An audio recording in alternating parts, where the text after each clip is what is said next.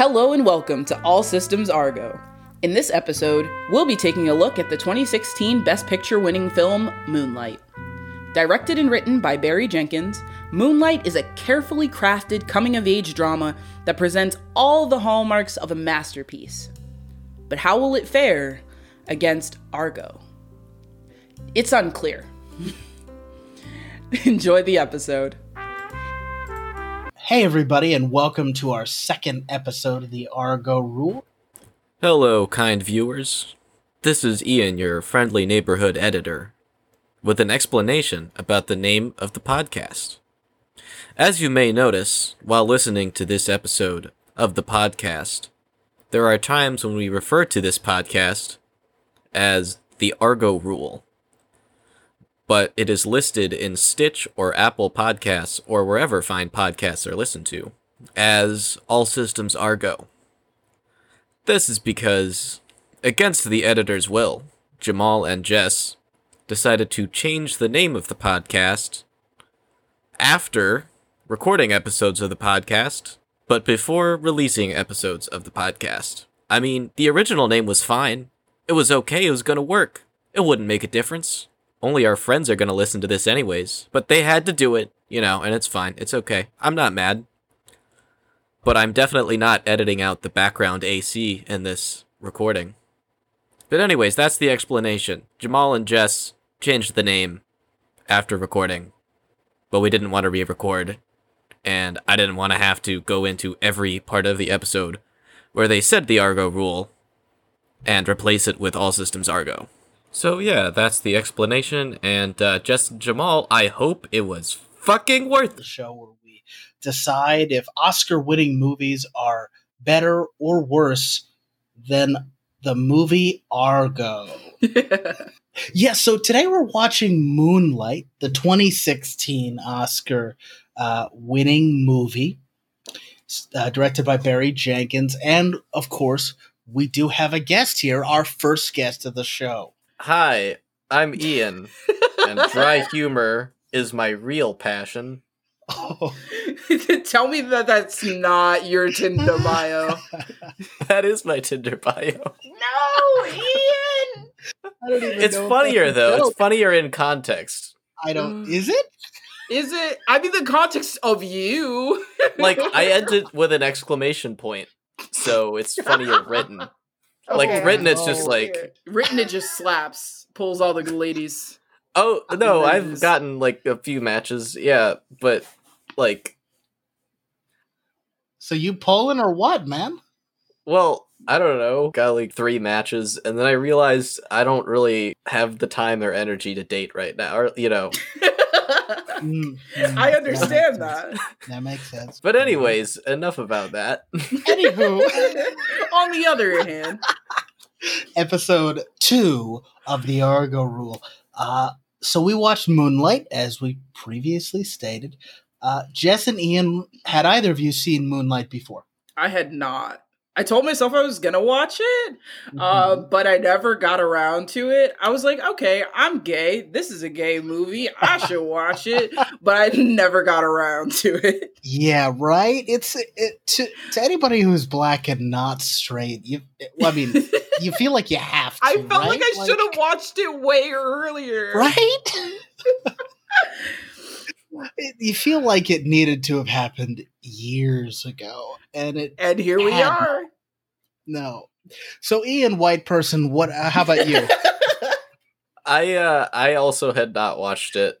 Um Hmm, and also had wanted to watch it like pretty much since it was in theaters. likely story. Likely Yeah. story.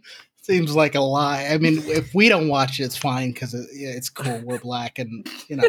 But you, You definitely should have Yeah, watched it's like it. it's like what are cultural you, phenomenon. It's like what are you doing, man? Yeah. often c- considered one of the best movies of the 21st century. What are you doing, Stop. Ian? It's I'm like sorry. every white person that told me to, that you have to watch Sorry to Bother You. Why you haven't seen it?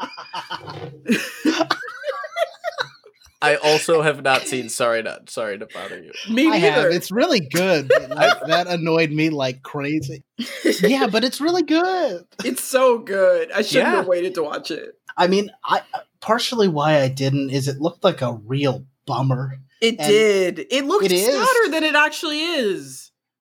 It looked what? It looked way sadder than it actually was. Really? Like, don't I get me wrong, like it, it was- still shook my emotions and it was a lot to watch. But I Mhm. definitely thought I honestly, most movies with LGBTQ casts, usually somebody dies.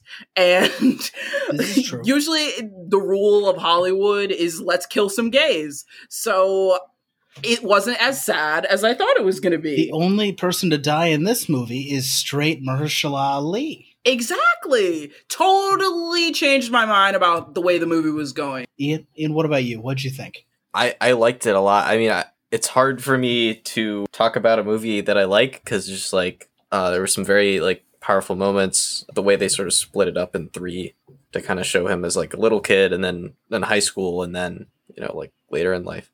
I I can't really. I don't know. There were several moments in this movie where I cried.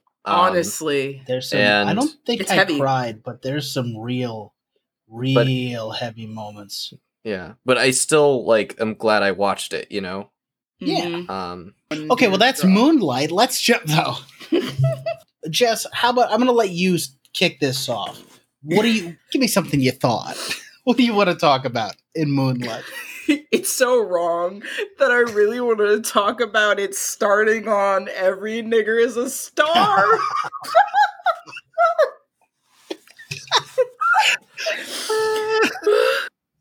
uh because I watched it subtitled because that's how I watch my movies.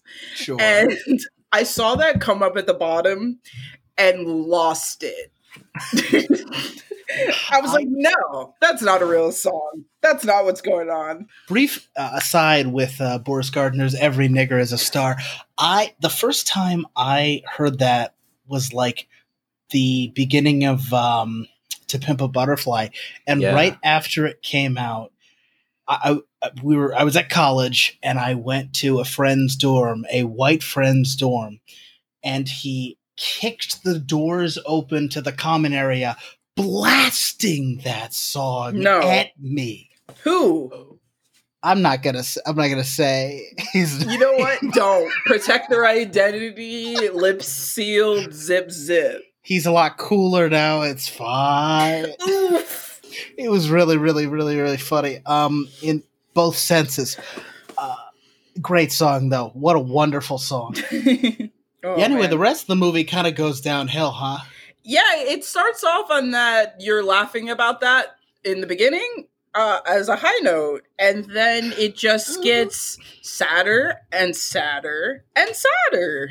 What about Janelle Monáe though? I did not know Janelle Monáe was going to be in this movie. It was such a great surprise. I love Janelle Monáe. She's. I was watching Homecoming, which had her, and I was like, "Oh, Janelle Monáe!" Seeing her on my screen. Whoa, there she is. yeah. Oh, fire. Uh, also, I love the costuming, but that's a sidebar. Yes, yes. The costuming, and I mean, look, everybody talks about it, but the lighting. So good. It And- can light black people. Yeah. I was like, man, they don't look washed out. They don't No. look ashy. They don't look too shiny. They look perfect. They look beautiful. They got dark skinned people, they got light skinned people. They all look good. Yes. Oh, it rules. Also, I this is I also liked that uh Kevin, and I know we're gonna get more into characters later, but I liked that Kevin called Chiron black. I, I thought that was like a good touch. I, I loved Kevin. I loved everything about Kevin, both teen and adult. Yeah, and he was also in uh what was the name of that Netflix series? When they see us, was it Yeah, that? he was in When They See Us. And that now that made me cry like a baby. As soon I have as, as soon as I seen it. saw I'll him. I was blown. I was already ready. I have not. I I need to. It's been on my Astounding list, actor and performer. But He's uh he's 22 also. Just wow. You go, my G. It's always wild when the actors are younger than like we are. Have confidence, That's Yeah. happening King. more and more, and we're like the pop stars and stuff. Yeah. hate that. You're too funny. But yeah, one of my Oh. notes was uh, Kevin is bi icon. By Honestly, Honestly, yes, we love a bi king. look, Iconic, we're iconic, big, we're big fans of Bicons here. yeah. Bicons are the only icons. Hey. Yo, I love the jump from teen Kevin to adult Kevin. Yeah, He's Yeah. so much like ah, what a vibe. Yeah, he like Yeah. settled down, created and cultivated a life of his own from the life where he felt like he had to impress people and fit into a certain mold, and he just settled into a different life. the only the only major funny thing I found in the movie in the diner where Kevin works, they serve cereal. They they have like seven boxes of cereal on the on they the do wall. not. It's insane. I paused Oh. it to Oh, go, wait, really? what? What do you? That's a good idea. No, Uh, no, it's not. Cereal doesn't go Why would bad. you eat out to get cereal? friend of the podcast and uh, brunch sucks member David lives in Chicago. Stated to me when I told him this. Yeah, diners have cereal. Sometimes you just want to get some cereal at a diner. What is But- that? The What? real question is why would you get cereal when Kevin is cooking? Honestly, Dude. yes. Moonlight was just a very good coming of age story that engaged bisexuality, blackness, toxic masculinity, Yeah, cycles of violence and manhood. and like um, I mean, we mentioned Didn't she play Marshall? Ali a little bit, but Juan is such a great character too. Oh, Yeah. yeah. He and Teresa are great. I loved how real it felt, the way that Juan is introduced and confronted by his own sort of like hypocrisy in living on the other side of town while also engaging in something that creates problems in the community that he's a part of. Yeah, and he dies, and it's not obviously not on screen, and it's like it just makes sense. It just is what would happen, and it's sad, and the characters have already moved on. honestly the one of the most striking scenes in moonlight to me was the scene where juan confronts chiron's mother and Yeah, her boyfriend Yeah, well boyfriend quote unquote we're not sure. Yeah, Yeah. but like her calling him out uh, for literally uh, feeding her addiction and also mocking him with the idea that he could raise her child in this weird shared knowledge they have of the fact that you know her son is gay. It Yeah. was definitely a very tense scene. It, it just felt so layered and it definitely made me weepy yeah. And and also just the evolution of how his mother has shown like where she seems at the first scene maybe a little bit inattentive but i mean worried sick about him and responsible and relatively punishes him but not in an unkind you know unreasonable way. And then mm. just that descent as the time goes on is really striking until the end until her final like cycle. It, it, it also it felt real too in the sense of like it seemed like she worked at like a medical center. And knowing people who work at hospitals and medical centers the ease in which one uh, folks that work at hospitals sometimes become engaged with addiction or experience addiction is pretty common um, as a difficulty that happens for those Yeah. folks. So seeing that decline and the way that it, it just made it feel real because it, it felt like it could have been connected to something the way that it showed that she started off having you know this this real job caring for her son doing her best but it not quite being enough to protect him to you know, that slow slide into the way that addiction can impact every facet of your life. And I, I really like how, I guess, how the time jumps are, are used to show the mm-hmm. character's growth without necessarily needing to show, like, yeah. we don't need to know the specifics of what happens to Paula's character. We just see her at three very different points in time and fill in the blanks. Yeah. Exactly. And it's the same thing, you know, with Chiron, our main character, where, mm. you know, we see him first engaging with masculinity as a young person fighting with Kevin and yeah. being asked to prove himself there. We also see that contrasted with the femininity of him growing up too early, taking care of himself, doing all these different like house tasks.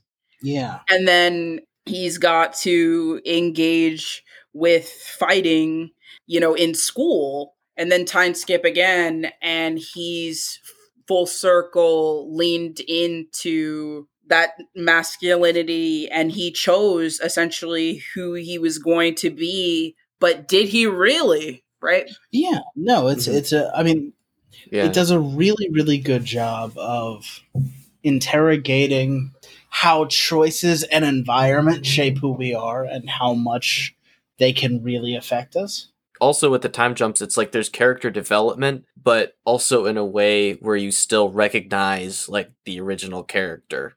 Chiron doesn't turn into some sort of like extroverted socialite or something. Yeah, like he's Kevin. Still he's him. still he's still shyer, more introverted. And you know, Kevin's always a little bit more gregarious, and he you know tends to you know get along with with people better, you know, but they like they all change, but they kind of maintain core aspects of their like personalities. I agree with that. Yeah, yeah I would agree. What about that bully though? Yo, that bully Yo, sucked. But wasn't his oh name Tyrell? God. Fuck Tyrell.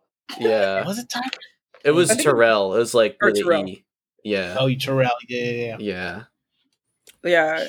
Just like the way that he was forcing hyper masculinity that the game of knockdown stay down.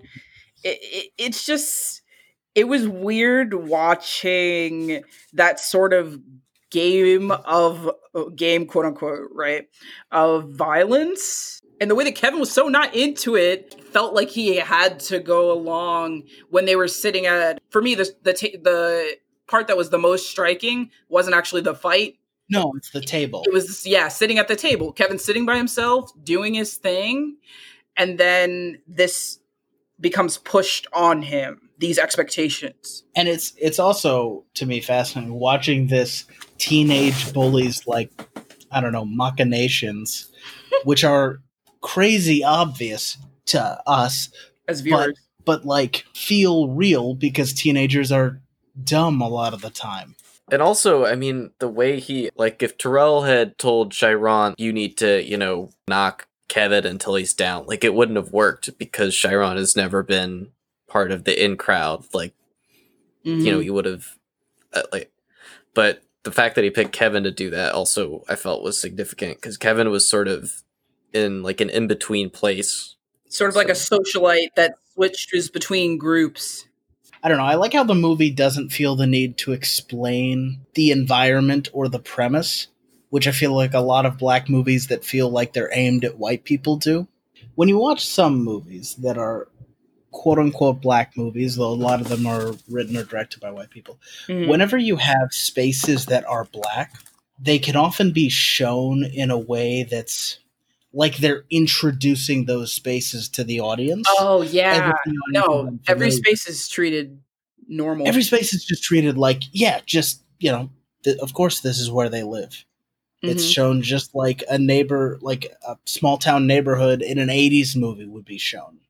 That was that's actually a really good catch I think, because it's not like, oh, ooh, spooky, they're in like the hood or whatever, and like there's a trap house or whatever. It's like, no, he's driving to a place, mm-hmm. and yep. you know, this is where people live. It lacks spectacle.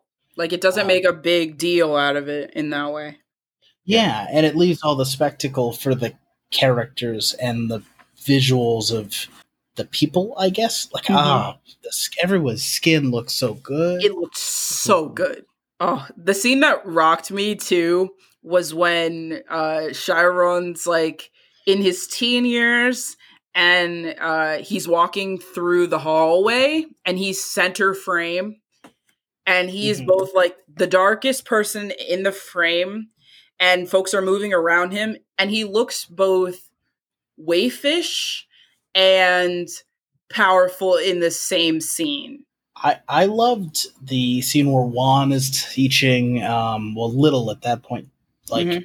how to swim. Just, I mean, how it's shot is like beautiful, and it's such a such a moment of like kindness and beauty Mhm. and a calm before the rest of the movie. And I guess that sort of Mhm. water motif threads its way through. Like, Yeah. That's how uh, Chiron calms himself. as he begins to plunge himself in ice water. Yeah, go to yeah, beach. or he like makes a hot bath with boiled stove water. Mhm. Yeah, yeah. I was actually Yeah. looking online, and this is a little bit of a tangent, but there's a lot of people who hate Kevin. Holy Wow. crap. There's a lot of people who hate Kevin. Why? What? It seems like people hate him not just because, well, in part because of the fight, right? Sure. Um, yeah.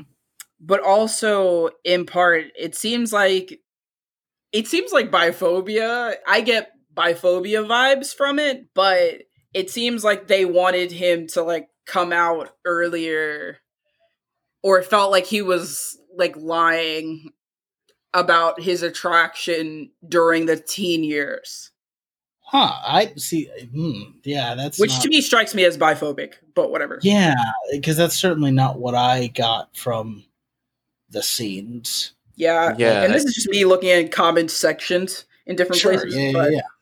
No, that's a that's a good viewpoint because that's not something I've seen at all. So yeah. Yeah, I saw like articles about it a little bit, but Really? yeah, Yo, you got to send some of those to me for real though. Sure. Comments and just like a couple articles. Yeah, I mean, and I, I mean, I don't even know if they'll get together at the end of the movie. Like, I like that. That's not It's not set in necessarily stone. the ending. Yeah, it's just him opening up for the first time, you know, ever. Mhm. Yeah. So anyway, uh, also we watched fucking Argo. Argo, fuck yourself. nice one. Why, thank you. Yeah, we did in fact also watch Argo, which is not the same as watching Moonlight. In fact, Yeah. that's a kind yeah. interpretation. Very different movies. Oh Mhm. yeah. I mean, we're going for Moonlight, a movie that is almost entirely headed and created by black people. Like the music and uh, Oh, the music was so good. Brad Pitt is Yeah. one of the executive producers, and they're like the only m- major white people, um, or noted white people involved in the movie. And then you get to Argo. Are there any black people in Argo? No. I didn't see any in the background either. Yeah, Which I mean, checks out. Black people existed in the 70s though. they Not did. The CIA did like. there had to be at least been- one black guy. Yeah, yeah, there probably were a few. I didn't see anyone in the background. Or at least sure. like a black typist lady. Jesus. Yeah. It's embarrassing. Or Yeah. even like Yeah. on set. switchboard on set. Yeah. There's nobody. It was super common to have female typists. There weren't even a lot of females in the FBI or office or No. CIA Well, we see, yeah, we see very, we see like two CIA sets, and one of them is like an internal analyst room, and the other is like a boardroom. We see not a lot of the outside world, and yet no black people. No I don't think any Hispanic people either. Mm-mm. I mean, um, Well, in real well, I think there Ben was one Affleck's woman. character is Hispanic. Well, his last name is Mendez. Yeah, well, in real life, it was it was a controversy because the character, the real person, is Antonio Joseph Mendez, and Mhm. he does not identify as um, as Hispanic, but you know, he he he's, he, I mean, he is uh, So kind and of weird that a white too. Anyway, so this was our second viewing of Argo. Ian, had you seen Argo before? I saw it once in theaters, and I thought it was a fine movie. I believe I was 16 years old. Maybe no, 15. It was 2012, right? So I was 14 or 15. I was like an I was like a freshman in high school. hmm That was about the same time I saw it, Yeah. uh, and I thought it was fine. yeah, it's fine. Did you ever think you'd be seeing it again? No, I- Did I thought like, oh, like sure like I still think there's a strong possibility that like someone in my family owns it. I was like, oh, like you know, someone in my family will buy a, a DVD and we'll watch it over Christmas or something. wow, what a great Christmas movie, That, yes, absolutely. Argo. Just really brings out the holiday spirit. I would, you know what? Next time, next time my family meets together for Christmas, I'm gonna suggest we watch Argo and see what happens. My grandmother will say yes because they mention U.S. Uh, foreign policy like evil, and everyone else will say yes. 'cause I don't know. So th- I liked it less this third time I've seen the movie. I gotta say, Not I liked it less the second time I've seen the movie. You don't really say. excited to watch this um, potentially eighty more times. Did the Oscars exist in silent movie times? I mean, yes, but I don't know if I don't know if we'll get that far back. That'd be really fun. But anyways, yes, yeah, but uh, Argo. So, Ian, what did you think of Argo this time?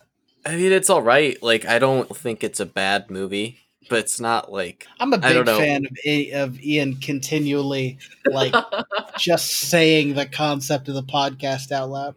I really like. so. It's so uh, among Academy Award winners, I'd consider it about average, like Okay. right down the middle. really, Just the baseline, you know, the prime meridian. Yeah, you know, hmm, that's a the that's a fun equator. concept, Ian. Yeah, uh, Like, like do something with that. I think in general they don't deal with like they don't raise tension in a in an effective way. Some of the dialogue is kind of witty. I mean, Alan Arkin's great. Go fuck yourself. Alan Arkin's great. I mean, like Uh, I love Alan, Arkin. Alan Arkin. Arkin, wonderful national treasure. Um, That's a reference for you for you other podcast boys out there. yeah, but you know, generally not effective with tension. And considering it's a movie that should that should be effective with tension, given its plot, like that's kind of kind of Well, not good.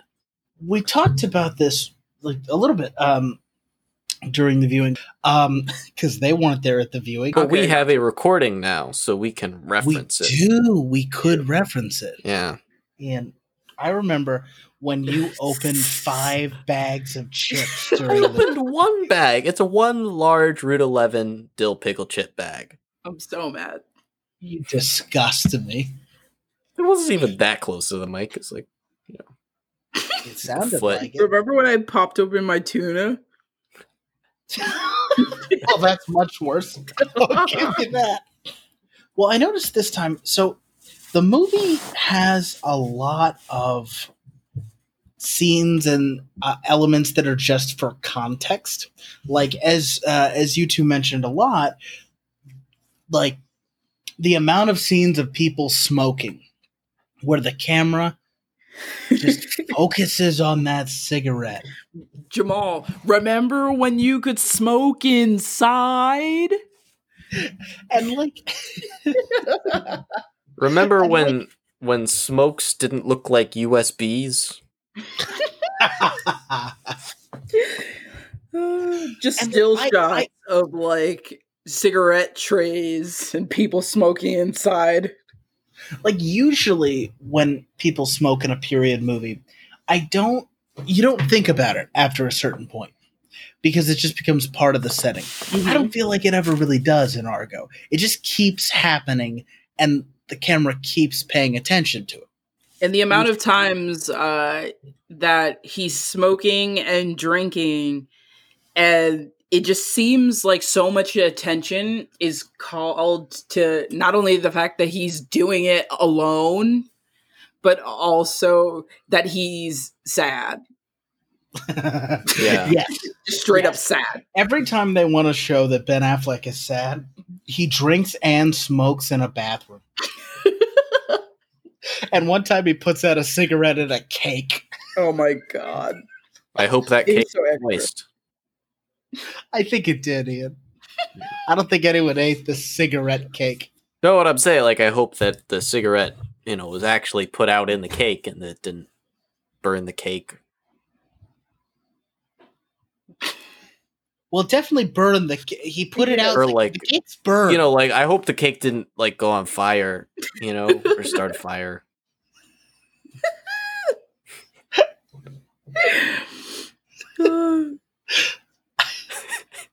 but what really okay on another note what really did it for me was the corduroy it's the corduroy for me folks that's how Oh, i know it's the 70s Tell us about corduroy. Jess says loudly, "Oh, he's wearing corduroy. Now I believe it's the '70s." Blew me away. He's wearing a corduroy suit. There's a background character whose name i don't know because it's never mentioned. He's and he's just wearing a corduroy suit. And it knocked me. It knocked me all the way back to the 70s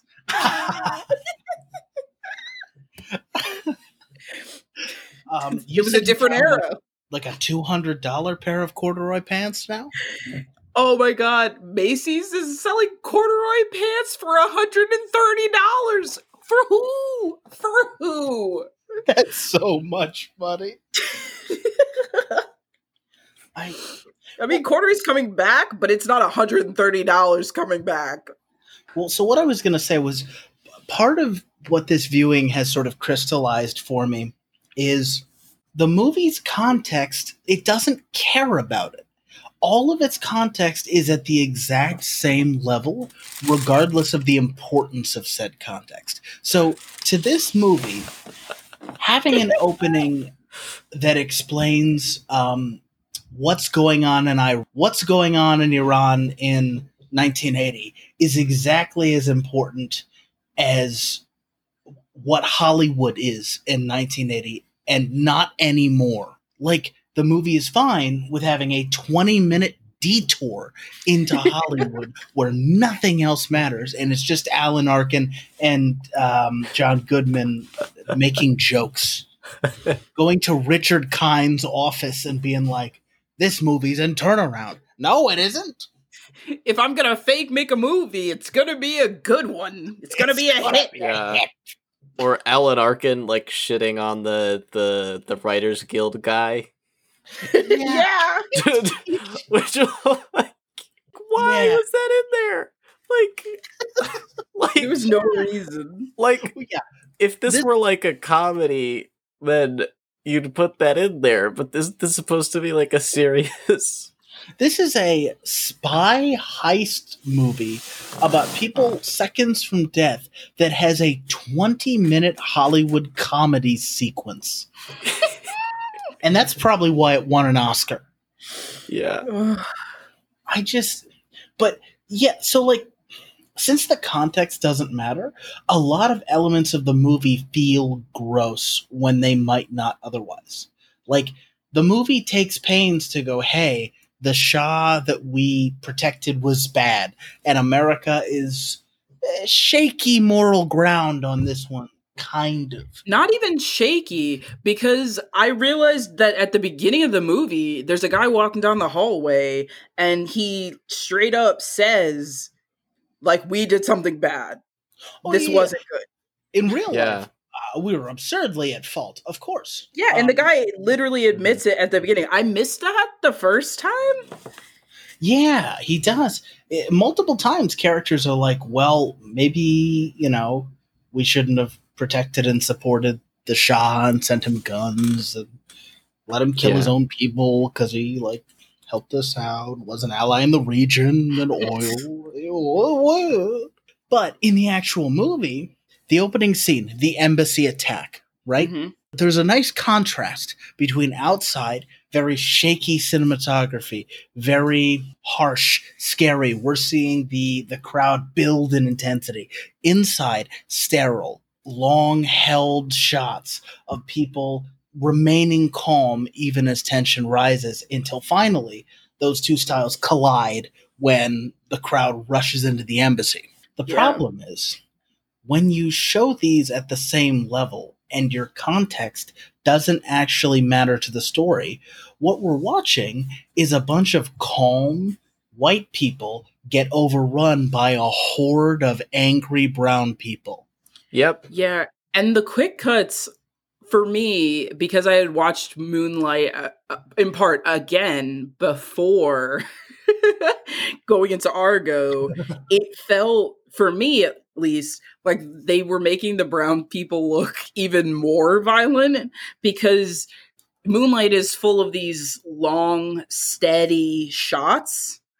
Um, and then you move into Argo where it's all quick cuts shaky cams where it seems handheld like close even the close-ups are a little shaky trying to ratchet up attention which i think i wouldn't have felt as much if i hadn't watched what is the very steady feel of moonlight right before Absolutely.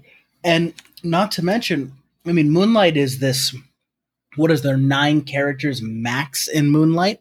yeah um, nine named characters at the absolute most, and all Gotta of be. them are sort of explored, and it's this very almost play like atmosphere. And then in Argo, this globe hopping heist comedy thriller with 80 characters who I don't remember the names of, and none of them matter. Yeah. yeah I mean, we spent a lot of time during this viewing trying to remember who the embassy staff were who were hiding out. I think we got them all right. There's Joe and Kathy, and bob we love bob okay, so that Joe, who's like a worry ward, and Kathy, who's his wife, and Mark. Oh, I don't know Mark. And and Cora, who's Cora. Mark's wife, and then Bob, who's fun. Bob, inconvenient for the Bob's plot the old guy who doesn't care anymore. yes bob Bobby just boy. like, Yo, let's drink. I'm gonna go outside. I'm gonna wear my tie with my shirt open. Bob. Oh, that ruined me. Bob is 100% going to the movie theaters in the middle of COVID. That's who Bob is.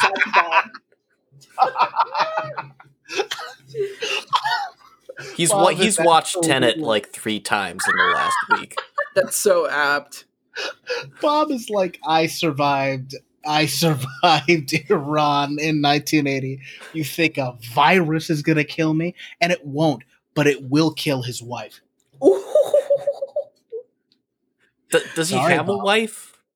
no. Not in the movie. I mean, like now. Oh, oh no! gotcha. Anyway, Bob wore his uh, collared shirt open with the tie around his neck, like tied around his bare neck. what? What's wrong with you, Bob? That mm, He's supposed to be the director of a movie. He's supposed to be in disguise. Bob is the like the head of their embassy group. You let that freak lead you?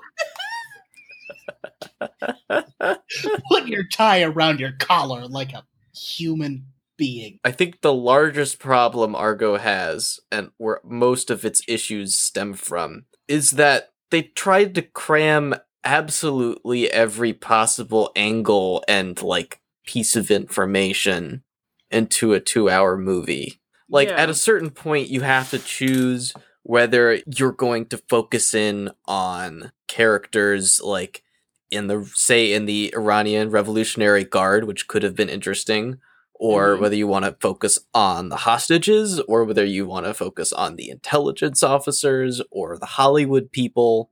Yeah, there's at least there's three or four movies here. Like, like, and they just try to do everything. The one place they don't seem to put any effort into having real characters is like the Iranians, which is a, a problem. Um, So it, I only realized this um, this viewing, but there are no heroic or positive Iranian men. No, Like they're not. The closest is um, the culture, the Ministry of Culture guy, Mm-hmm. who is just kind of unhappy that it's not a, a foreign bride movie. Yeah, he's he really wanted the movie to be like a rom com about cultural misunderstandings. That would have been so cute. Yeah. Yeah, he was so excited. He was so happy. Yeah. But like there there's a couple of heroic or at least positive depictions of Middle Eastern women, but every Iranian man is dangerous and scary and like threatening. Yeah, Yeah. and even in when they're uh so, so when they're in the market area and they're scouting for locations so to speak, right? Mhm. Uh the I still remember they zoomed in on two men wearing turbans and I'm like, what is the point of this scene? And then I'm like, oh, people were scared of turbans in 2012. That's terrible. I was like, why Yeah. are they just looking at these two random men? Yeah. Or like the one cut where they showed like two Iranian women eating KFC was like, uh, yeah. what's the point of this? Like, what is uh, besides just to say, ooh, that's weird? It's it's just like all of these side look look ooh Iran Iran has modern elements. It's 1980 and it's like you can't that doesn't matter to us. That does nothing. Yeah. Jamal, that brings back to what you were saying about Moonlight. Uh, the spectacle of the location, Yeah. they show it to us as if it's not a regular place where people live. It's, yes, yeah. Yeah. The only place in the in Iran in this movie that seems like a real area is the white Canadian ambassador's house. Mhm. Yeah. We don't see anyone's houses. We don't see people doing things for fun. It's just this. Cr- it's it's as if it's some crazy location in an actual science fiction movie, but it's just you know a country. It's just a country where people live and buy things and eat food. Well, and that that bizarre scene you mentioned, Jess, is is a really good example. Like they're walking through this bizarre location scouting. One of the characters takes a picture, and it angers uh, a shop owner, and he is getting up in the character's face, screaming, getting angrier, and tension is rising. Right? Mhm. It could be a riot building. Characters could be killed, and at some point, I think uh, Scoot McNairy, like the the one ambassador person who can speak Farsi, Mm-hmm. is like he's angry because his son was murdered with an American gun, and it's like okay, so this is your attempt at being even handed at like showing both sides, Mhm. but we can't hear what he's saying.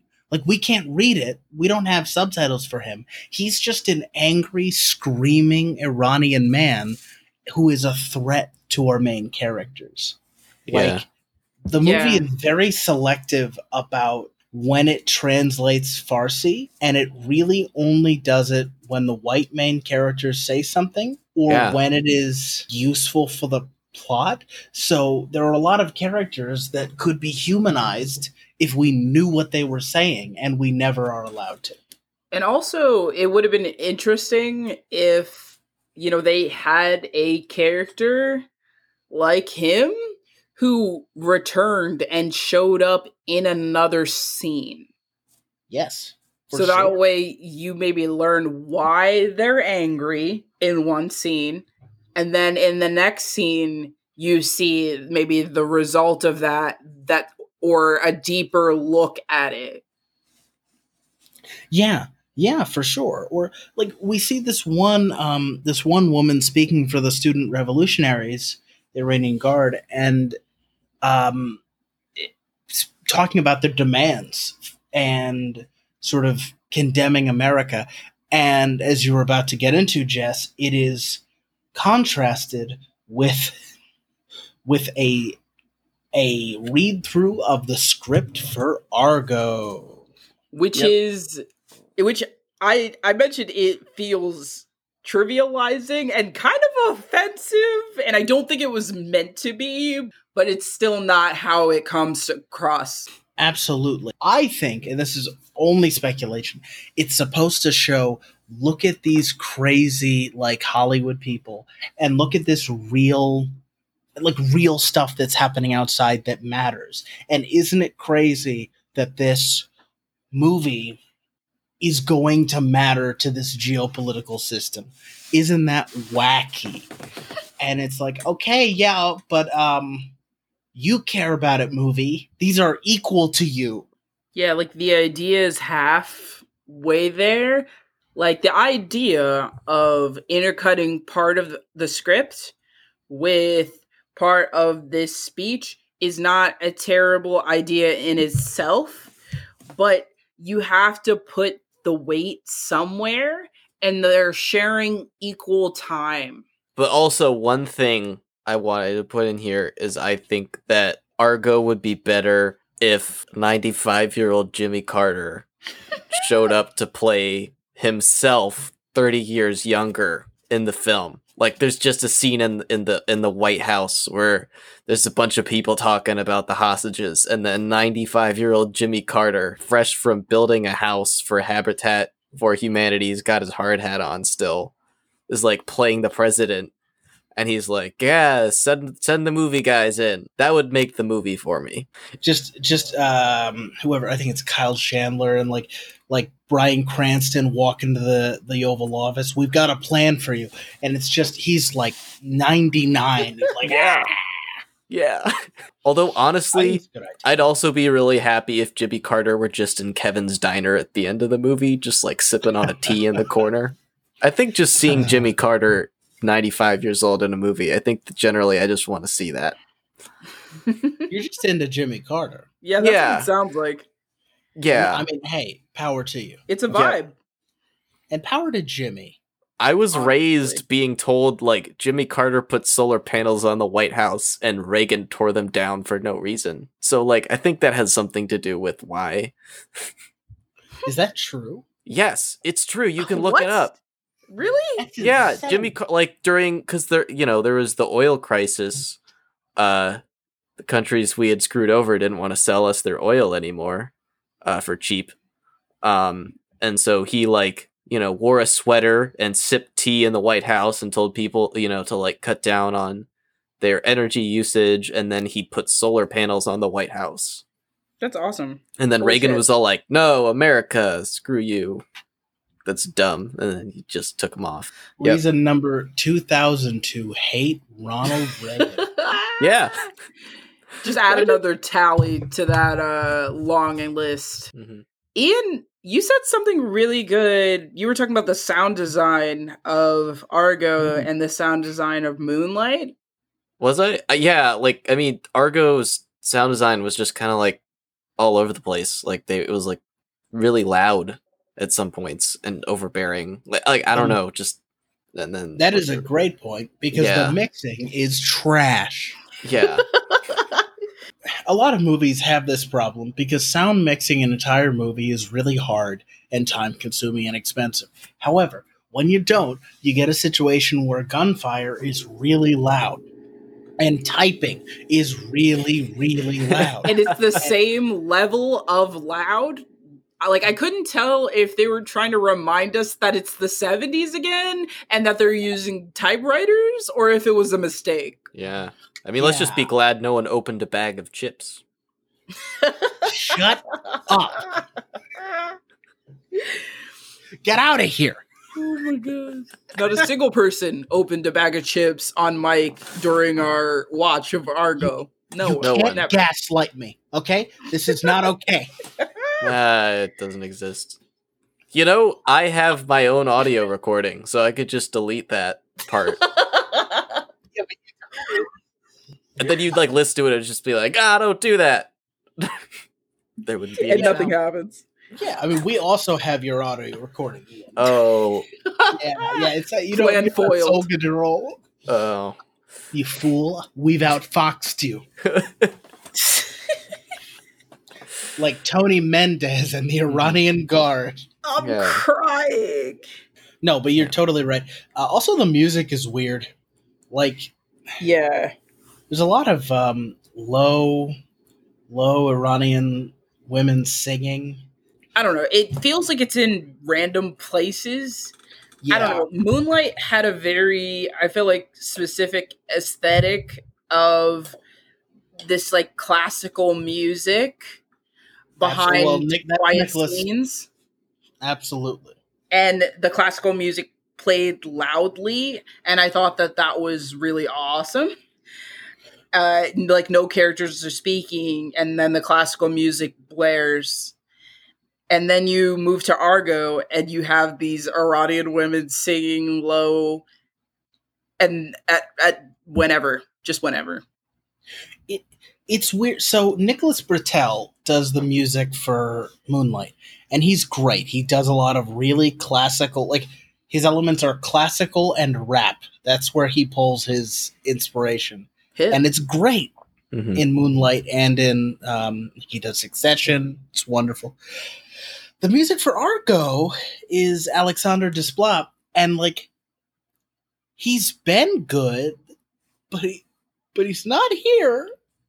He's what has he done music for before um well, he's won two Oscars for his music on Grand Budapest Hotel and Shape of Water. okay i, I loved Uh, shape of water for the record The point is, he's really good, and he sucks here. Yeah. I mean, you go on the two Oscars, my guy. But anyways, our recurring bits. Well, we have a couple of recurring bits, uh, one of which we started last week, and a couple that uh, we're starting this week. So, Jess, um, I think every week we should choose our a, a character that we loved and a shot that we loved because we need to find new things to focus on in this dumb long movie that we have to watch a lot. Ian, we'd love if you joined us do you have a shot or a character or both you'd like to talk about? This probably isn't an original opinion, but I, I just I just love Alan Arkin. I mean, Alan Arkin. Come on, national treasure. Dear God, I think my second viewing of Argo, I, I think he was the like sole source of joy for me in that second viewing. like I knew Alan Arkin from two movies as a kid Get Smart and Argo, and boy, does he not disappoint. like I don't even know if it fits in with what they were trying to do with the movie, but it's very entertaining. And I love Alan Arkin and if it wasn't That's supposed to be for this movie, just plop out his performance and stick it in another movie, you know? I'd love to watch him and John Goodman like shoot the shit in a Hollywood comedy. That'd be great. It would be phenomenal. And it was good here. It just felt a little displaced. At one point, Alan Arkin, no, it, it, John Goodman, I think, says that they've got to make the movie real because the co-maniacs, which is what he calls the the comite, um, the co-maniacs have cousins who sell rugs on La Brea, and they'll know if the movie's not real. That's gross. It's a gross thing to say. It's terrible. I don't like it, John Goodman. Jess, did you have a character you'd like to highlight? Uh, I mean, character Joe. M- shout out to my boy Joe, and shout out to my G in the corduroy suit. Wait, r- wait, who's Joe? Remind me of Joe. So Joe is the character who is his opinion is always convenient to the plot. So he starts off um as sort of being oh Derp not Joe Derp Gosh, I'm talking about Bob. Oh, you're talking about Bob. Okay, okay. Ain't that just everything in a nutshell?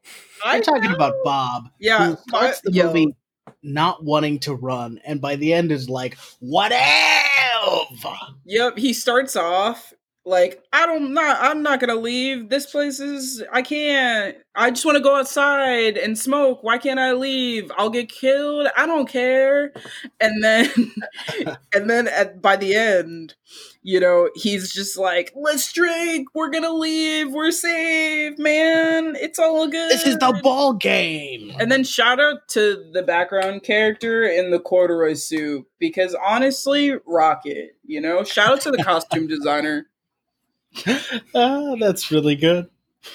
um, I, I might also have to give it to Bob this time. I mean, there's no problem with repeating shots or characters, Nope. but he was a um, highlight.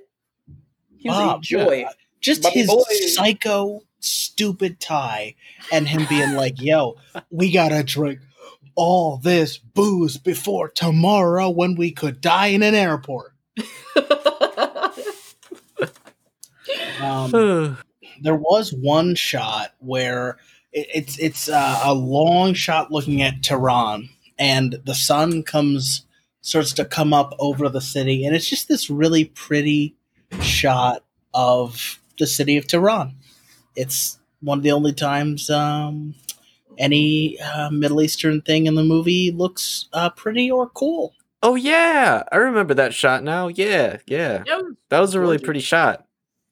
Yeah. Yeah. Either of you have a shot that you loved? I was a fan of a fucking like Minotaur monster movie scene. no. I like very different shot, but It's fine. it was just it was so absurd. It's just like this guy with a Minotaur mask on, and then he was getting injected with something, and he was like, ah, and like I don't know, it was just a weird shot, like early sci-fi. I liked that shot. It was It's good. It was shot. funny. I like. I remember the lady like yelled at him for moving or something. Yeah, Uh, for Um, me, favorite yeah, shot was they had the kids in the embassy like putting together the shredded pieces of paper, the shredded files to try to put together the pictures of the diplomats Mhm. and just like seeing those repeated shots of these kids in this room putting together those photos and there was something about the way the camera pans up when they finally get the image of one of the diplomats and like the kid like he's looking down at the like mostly put together photo and then he hands it up or whatever. Just something about that like it like it, it was framed like this momentous like event that had been built up to but it just made me laugh because really there was only like one line that mentioned it earlier Yeah. yeah. It's set up, but it really doesn't. It's not there. and all three of those shots that we just mentioned were in the same uh, movie. that's the real joke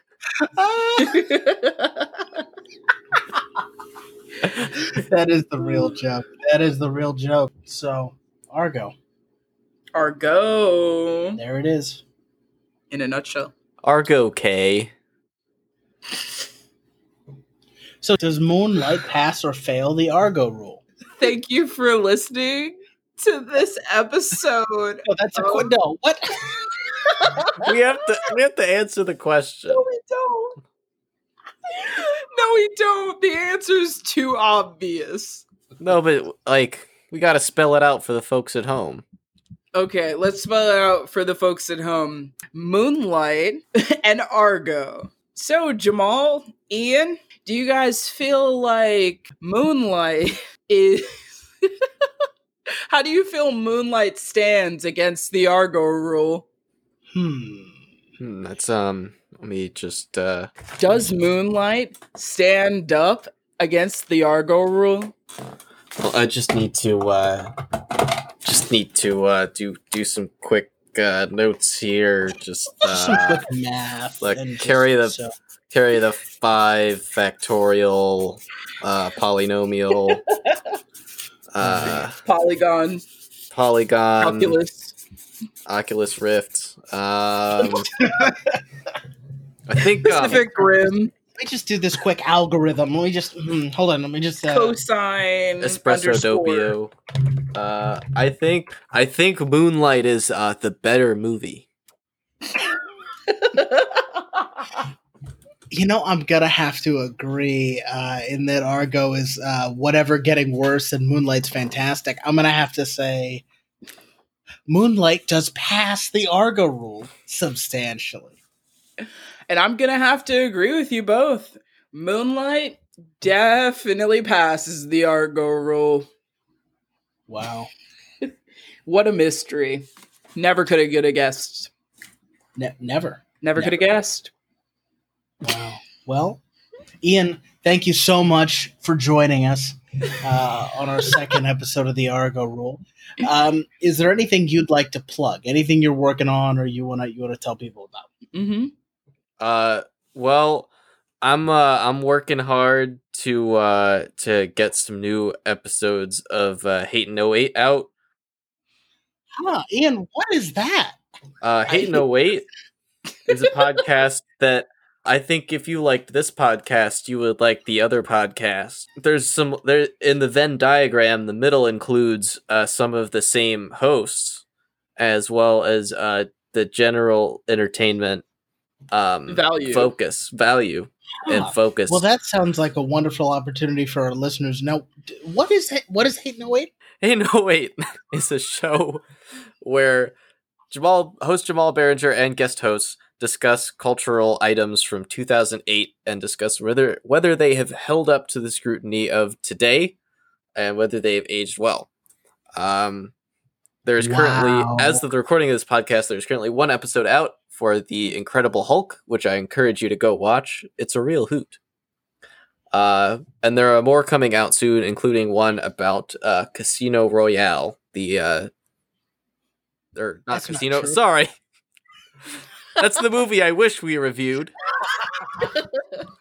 Quantum of Solace. It is actually about Quantum of Solace. My apologies.